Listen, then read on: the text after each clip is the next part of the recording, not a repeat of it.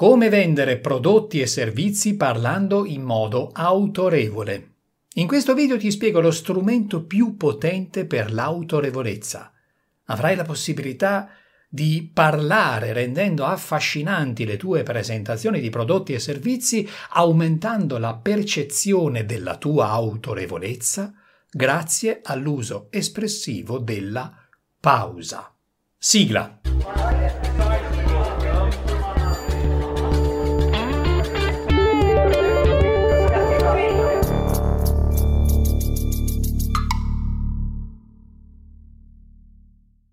Quando una persona appare autorevole? Ora, autorevole è una parola che deriva da autore. Chi è autorevole allora crea contenuti, produce pensieri e li condivide. Chi ascolta allora ha la percezione di portare a casa informazioni utili. Ecco il punto, il passaggio chiave che sta in chi ascolta. L'autorevolezza, allora, non è un vestito che noi indossiamo ma l'autorevolezza è una percezione negli occhi di chi ascolta. Pensa alle persone che stimi e che ascolti volentieri. Perché le segui? Perché da loro impari contenuti importanti, perché è un piacere ascoltarle, perché senti che puoi migliorare grazie a ciò che loro stanno dicendo. Puoi addirittura migliorare la tua vita. Siamo noi, allora, che attribuiamo autorevolezza alle persone che parlano. Il lavoro da parte nostra consiste allora nel migliorare la percezione di autorevolezza nei nostri interlocutori. E questo, a questo io in particolare ci tengo perché la cosa più importante per me è che le persone possano parlare e interagire con sicurezza. Io voglio che le persone sentono che parlare è bello e, e quindi può rendere migliore la nostra vita. Io sono Stefano sono specialista in public speaking pratico. Aiuto i professionisti della vendita a parlare in modo coinvolgente con clienti e prospect e quindi a vendere in modo più divertente. Vediamo allora il più potente strumento di autorevolezza quando parliamo con le persone, e cioè la pausa. In questo video ti spiegherò esempi pratici, esercizi e poi un super bonus espressivo finale. Ti consiglio anche di lavorare sul tuo senso di sicurezza e per farlo ho pronto un esercizio pratico e gratuito che ti farà comprendere come aumenta la tua sicurezza nel tuo modo di parlare. Lo trovi qui in alto e anche qui sotto in descrizione. Cominciamo con alcune indicazioni generali d'obbligo e poi passeremo insieme alla pratica. Nessuna persona vorrebbe fare pause nei propri discorsi all'inizio delle consulenze e delle formazioni che conduco. Quasi sempre le persone temono di annoiare e questo è comprensibile, perché chi parla ha una percezione diversa da chi ascolta. Piccolo esercizio pratico per farti capire. Fai un breve discorso, di nemmeno un minuto, per esempio su che cosa hai fatto ieri sera o questa mattina. E, facendo questo, imponiti di fare una pausa contando mentalmente tre secondi, uno, due, tre, ogni volta che fai un nuovo passaggio, ogni volta che introduci un nuovo concetto. Ho fatto questo, uno, due, tre, ho fatto quest'altro, eccetera. Ora, la pausa che hai fatto con questo racconto sarà stata appunto di circa tre secondi. E tu come l'hai percepita? Molte persone la sentono molto più lunga di tre secondi. La sentono interminabile. Ma la verità è che una persona che stesse ascoltando durante quella pausa, quelle famose pause di tre secondi, non si metterebbe lì a cronometrare. Quando ascolti una persona che parla, sei portato o sei portata a riflettere su ciò che dice, soprattutto perché in teoria non dovresti sapere che cosa sta per dire, che cosa sta dicendo. Metti allora in collegamento i vari concetti. Ecco a che cosa serve la famosa pausa di tre secondi. I tre secondi sono indicativi. La pausa serve alla persona per collegare i concetti, collegare i puntini e fare mente locale sui concetti. Ecco a che cosa serve la pausa. La pausa serve ad aiutare le persone che ascoltano a comprendere meglio. E chi comprende sente che chi sta parlando sta aiutando davvero a comprendere e viene percepito come una persona autorevole, come un autore. Molto importante, la pausa non deve essere troppo lunga perché altrimenti chi ascolta inizierebbe un suo viaggio personale e allora noi lo perderemmo e non ci seguirebbe più. Perciò io ti ho detto tre secondi, ma questo, questo numero, questo, questi secondi sono indicativi, può essere un secondo, due secondi, tre secondi. Evitiamo di andare troppo in là con il tempo. Magari le prime volte puoi anche contare, però poi ti suggerisco di rilassarti e dimenticare questa faccenda dei tre secondi, perché mano a mano, facendo esperienza, diventerai sempre più sciolto o sciolta. Dobbiamo cioè evitare che il nostro cliente o il nostro prospect si metta a pensare a tutt'altro. Dobbiamo evitare di perdere la persona. Dobbiamo quindi tenerla agganciata al nostro discorso. Durante la pausa, allora, pensa a ciò che dovrai dire dopo. Il focus ti aiuterà ad avere uno sguardo presente e se stai per introdurre un vantaggio del tuo prodotto o del tuo servizio, potresti durante la pausa anche annuire leggermente. Annuire ti permette infatti di potenziare il contenuto che stai per dire sul tuo prodotto o sul tuo servizio. Naturalmente ti consiglio di fare il discorso contrario quando stai parlando di un rischio o di un, di un problema. Fai no con la testa in modo sempre lieve. Ora stiamo capendo che la pausa nel discorso ha più vantaggi. Pensa poi ai più grandi oratori. Pensa ai TED Talk, pensa ai monologhi celebri come I Have a Dream. Sono tutti pieni di pause. Chi parla e usa eh, le pause attiva la nostra curiosità e quindi ci dà anche un senso di sicurezza perché durante la sua pausa il suo sguardo non è smarrito, ma è presente e ci mostra di avere chiaro il punto in cui si trova in quel momento. Chi parla e usa le pause attiva la nostra curiosità e ci dà anche un senso di sicurezza. Noi vediamo che è sicura questa persona, soprattutto quando il suo sguardo è presente e non è smarrito nel vuoto, come dire adesso dove sono. Cioè uno sguardo che ci sta dicendo io so dove mi trovo all'interno della mappa del discorso. Chi parla invece troppo velocemente perde di autorevolezza mentre chi parla utilizzando le pause è percepito come sicuro e quindi autorevole. E fra poco vediamo insieme la pratica. Ora pubblicherò altri video su questo, perciò ti do un suggerimento. Attiva la campanella iscrivendoti al canale. La pausa allora ha più vantaggi.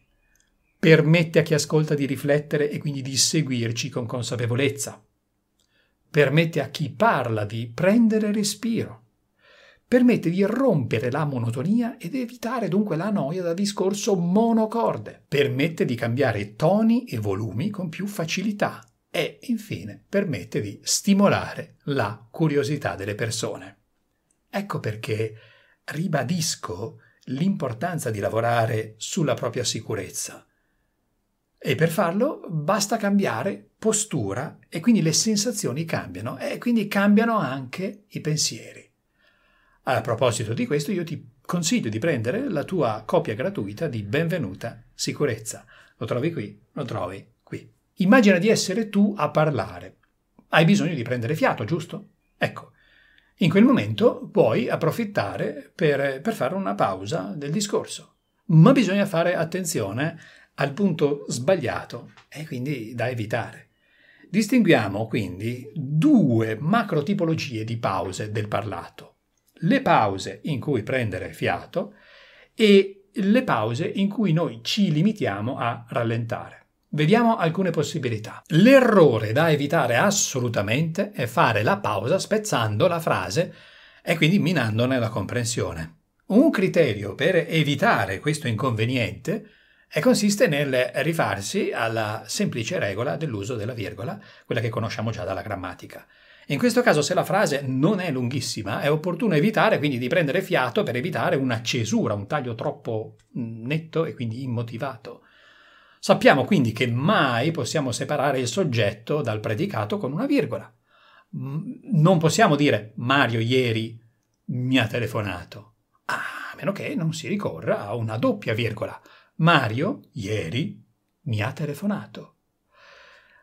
Ora, questo va bene nello scritto, tuttavia nel parlato noi possiamo inserire delle micropause, delle pause misur- minuscole, pardon, anche se sono forzate. Un po' come se noi volessimo creare attesa. Mario ieri mi ha telefonato. Quindi vede che il parlato si distanzia in realtà dallo scritto. Parentesi, se il video ti sta piacendo ti chiedo di lasciarmi un bel like e siccome io pubblicherò altri video eh, su questo tema, io ti consiglio di iscriverti al canale e attivare la campanella. Quando la frase è lunga e contiene subordinate, ha senso prendere fiato in corrispondenza del cambio. Anzi, in tal modo possiamo perfino dare colore alle subordinate. Esempio, Mario, diversamente da quello che mi sarei ragionevolmente atteso, ieri mi ha telefonato. Se poi volessimo conferire maggior drammaticità all'incidentale, eh, potremmo aggiungere ben due pause. Mario, diversamente da quello che mi sarei ragionevolmente atteso, ieri mi ha telefonato. Ora questo effetto va dosato, perché l'abuso può appesantire eh, l'ascolto, anche perché poi dopo, quando un effetto viene ripetuto, diventa prevedibile e quindi annoia. Vediamo ora le pause nel discorso per contenuto. Ma prima di continuare, se questo video ha migliorato anche di poco la tua vita o pensi che possa migliorarla, qui sotto trovi il pulsante di YouTube. Grazie. Il pulsante che ti permette di ringraziarmi e questo permette a me di continuare a pubblicare contenuti gratuiti come questo qui su YouTube. Grazie. Ora io penso che è importante prendere respiro e fare pause più importanti in funzione del contenuto. In questo caso sono due gli effetti concreti che possiamo ottenere. Prendere respiro fisico e permettere al pubblico di prendere respiro mentale con la pausa.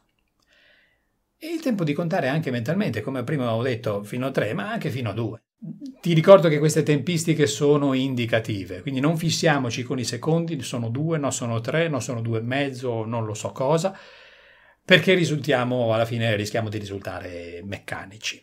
Ora, noi percepiamo una, una certa curiosità quando siamo noi ad ascoltare una persona che quando parla ad un certo punto si ferma, fa una pausa e magari si ferma sul più bello. E in tal caso potremmo essere proprio noi che ascoltiamo a voler aiutare quella persona a continuare. Ciò significa che la pausa ci ha resi ascoltatori attivi. Vediamo ora due casi pratici per fare le pause espressive. Le pause per sottoargomenti sono indispensabili per mostrare meglio gli argomenti all'uditorio. In pratica, pensa a un articolo di giornale oppure di blog e il testo è diviso ovviamente in blocchi, in paragrafi. Ogni paragrafo è una microsequenza e, e, poi ci sono sequenze e sottosequenze. E tra un paragrafo e l'altro c'è uno spazio più o meno marcato. Questo spazio è l'aria, l'aria che noi dobbiamo respirare. Insomma, è una pausa. E poi ci sono le pause per parole chiave. Pause, cioè che noi facciamo dopo aver detto una parola importante, come ho fatto prima. Parole chiave. Pausa. Questo fa sì che l'ultima parola, che è la più importante all'interno di un discorso, ricordiamocelo, l'ho detto più volte e continuerò a ripeterlo, Ecco, l'ultima parola viene ancora di più marcata, sottolineata. Insomma, è un po' come se noi la scrivessimo in bold, in grassetto. Per esempio, potresti dire che questo prodotto ci ha finalmente permesso di risolvere una volta per tutte il più annoso dei problemi. Il problema Topolino. Ora, al di là dello scherzo, ehm, Senti come ho marcato particolar- in modo particolarmente forte la parola topolino. Te lo faccio rivedere. Questo prodotto ci ha finalmente permesso di risolvere una volta per tutte il più annoso dei problemi. Il problema topolino. Sì, la pausa può aiutarti a improvvisare. Allora, all'inizio so che può sembrare complicato, ma tu ricordi quanto poteva sembrare complicato all'inizio guidare l'auto eh, le prime volte era un caos. Ora, anche in questo caso si tratta di cominciare ad allenarci. E le pause ad un certo punto verranno da sé. Insomma, se stai parlando con una persona, la pausa ti permette di improvvisare perché ti permette anche di creare quel senso di attesa. E, e dà proprio la sensazione di un discorso creato lì per lì, a braccio, e crea suspense, attesa. E tu hai modo di fare mente locale, di fare il punto della situazione, grazie alla pausa. E veniamo al bonus avanzato. Quando avrai cominciato ad avere più dimestichezza con le pause, ti suggerisco di aggiungere una piccola chicca. Usa la respirazione accentuando la pausa. Questo si fa in teatro. Stai per dire una parola chiave e quindi farai una pausa, come abbiamo visto più volte mm, in questo video, e, e farai un'ispirazione e magari anche una espirazione. Per esempio, potresti dire qualcosa di questo tipo. La versione precedente di questo prodotto per noi era entusiasmante. Via via che sentivamo i clienti, tuttavia, abbiamo capito che aveva un grosso difetto. E quindi è per questo che siamo passati alla nuova versione dopo appunto aver ascoltato i nostri clienti.